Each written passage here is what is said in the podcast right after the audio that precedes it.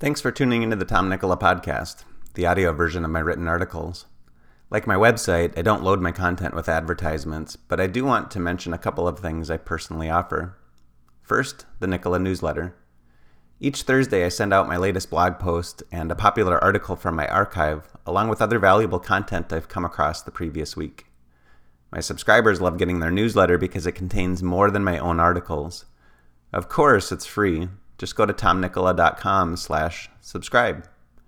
Second, when you're ready to get serious about your health and fitness and want an efficient and effective program to follow, join Vigor Training. You get access to all of my workout programs for just $29 per month. Learn more and join at tomnikkola.com slash vigor. On to the article. Blood flow restriction training. What is it? How does it work? Blood flow restriction training, or BFR, is also known as occlusion training or KAATSU. It might sound like some sort of hardcore training method reserved only for meatheads and serious athletes, but that's hardly the case. BFR could be the perfect addition to a training plan for weekend warriors, a way to help older adults build muscle and strength, and a great way to rehab injuries faster than ever. If you're a member of my online personal training program, Vigor Training, you'll see blood flow restriction training in your workout program on occasion. What is blood flow restriction training? Blood flow restriction training, BFR, is a style of weight training that uses higher reps and lighter loads while wearing a compression strap, tourniquet, or blood pressure cuff on your upper arms or legs, depending on what you're working.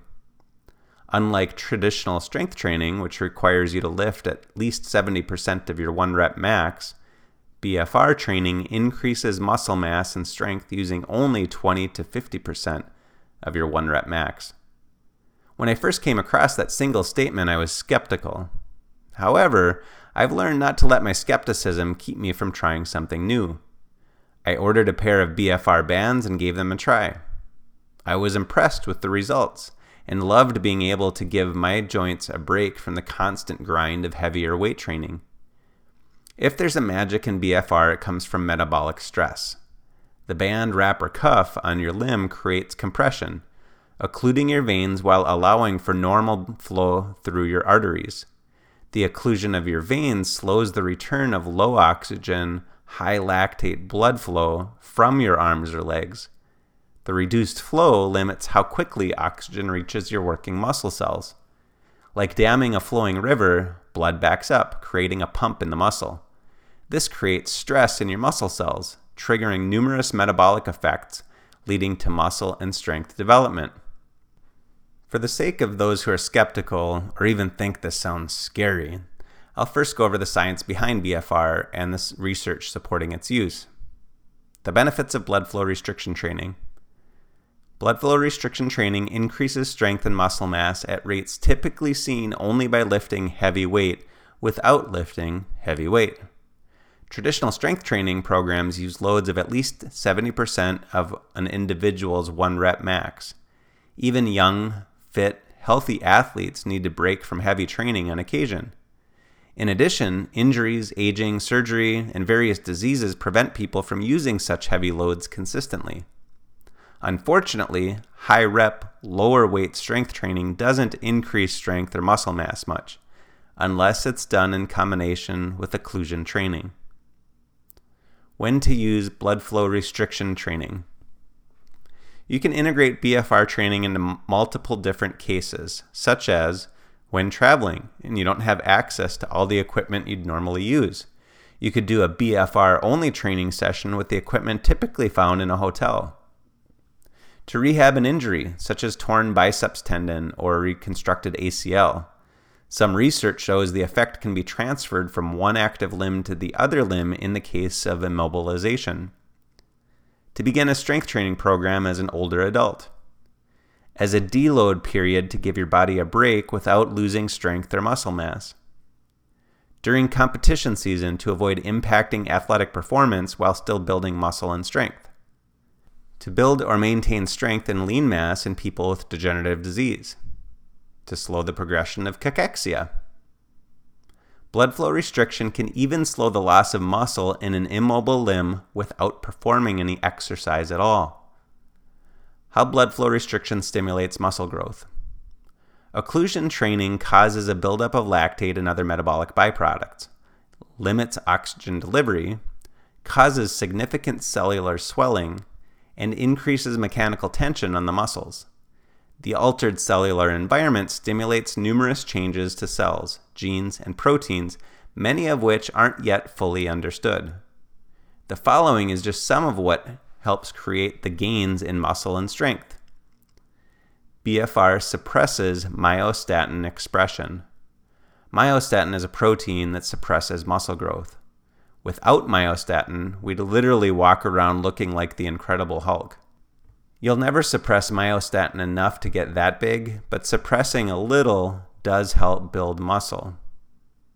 If you want to see what happens when an animal lacks myostatin, Google a short clip from the National Geographic about the Belgian blue bull. BFR increases anabolic hormones. Growth hormone levels have been shown to rise up to four times over base, baseline from occlusion training. Standard strength training typically only doubles growth hormone. Testosterone levels may also rise. BFR increases protein synthesis. Just as protein synthesis increases following a bout of high load strength training, low load resistance training performed to failure and while using blood flow restriction also stimulates protein synthesis.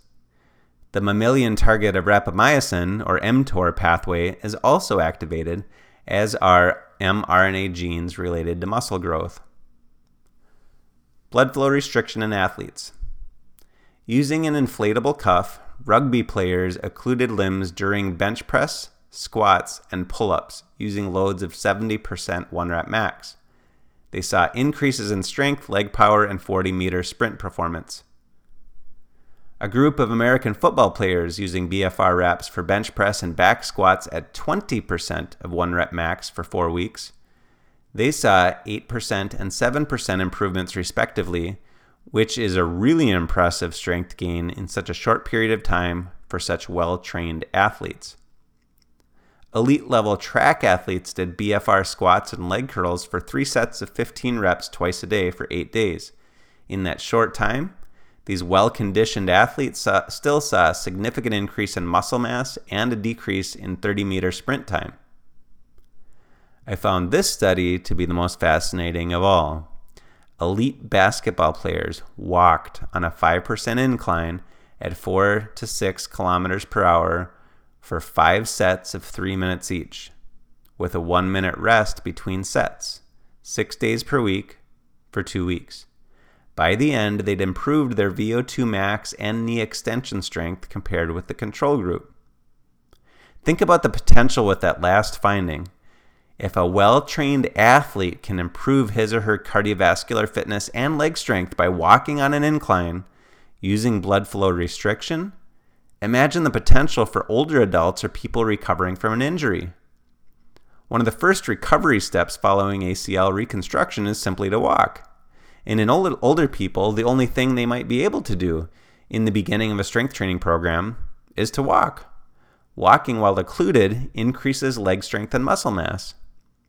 A meta analysis of occlusion training for musculoskeletal rehabilitation found that BFR produces better results than traditional training methods for those with ACL reconstruction, knee osteoarthritis, and adults with sarcopenia.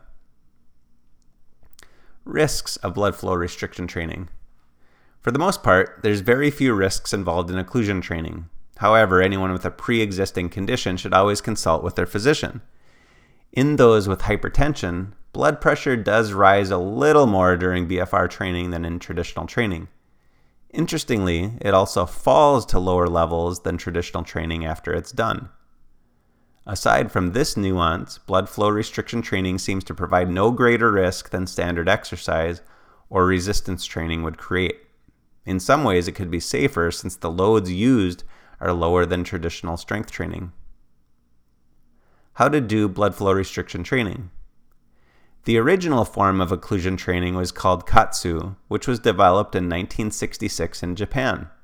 The KAATSU training technique requires a special certification and a digital cuff that costs several thousand dollars.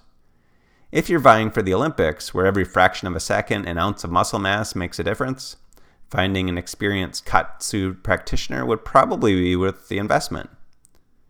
Researchers often use blood pressure cuffs to ensure all study participants use a consistent pressure. You don't have to make it that complicated. Elastic bands or wraps work as well for most people. I use and recommend the Pro X BFR bands. You won't fully appreciate their patent pending design until you try to tighten them around your upper arm using only the other hand to do so. They're well worth the small investment. The width of the band does make a difference. So if you think you'll just go cheap and wrap a 4 inch scarf around your limbs, don't. When the bands are too wide, they tend to occlude the arteries more than they should. Again, the goal is to occlude the veins but not the arteries. Band placement. The bands should be placed as high as possible on your working limbs. That means you need to get them into your armpit when you train your upper body, arms, back, and chest. And for legs, quads, hamstrings, calves, and glutes, get them into your groin. The band should be just under the fold between your glutes and hamstrings on your backside. Occlusion training has a positive effect on the muscles below and above the cuff, so putting them on your upper arm does affect chest or back strength and muscle growth, as well as your biceps and triceps, etc. Keep your clothing to a minimum. For upper body days, a sleeveless shirt is perfect. On leg days, ladies would be best wearing yoga pants or spandex shorts. Guys, you could wear yoga pants too, I suppose, although you'll never see me in a pair. I can't wrap my head around it. A pair of thin, baggy Lulu shorts works great. The main thing is, you don't want thick clothing under your wraps or bands as it makes the pressure less uniform, and you'll end up with a chunk of clothing that bulks up and presses too hard under the cuff. Band tension. The purpose of the band is to occlude your veins without occluding your arteries. A tension of a 6 or 7 on a scale of 1 to 10 seems to work best. For you super analytical types, I get that this is a subjective measure, but the research shows it'll work just fine. You will appreciate the bands I mentioned above, as the straps are numbered so you can tighten them to a consistent length each time you use them. Time under compression. From a strength and conditioning standpoint, BFR works best as a way to finish your training session. In this way, BFR would be used for one or two exercises to finish a training session, keeping the bands or wraps on for the duration of all sets and rest periods. As an example, you could do four supersets of leg extensions and leg curls with 30 seconds rest between sets, while your thighs are occluded. Or you might finish a push pull training session with four sets of rows supersetted with chest press. The sweet spot for BFR benefits seems to be 75 repetitions per muscle group per training session. The possibilities are endless, but one thing that's clear more isn't better. You don't need to do extra exercises, and you certainly don't have to go heavy. But you do need to go to or close to muscle failure with each set.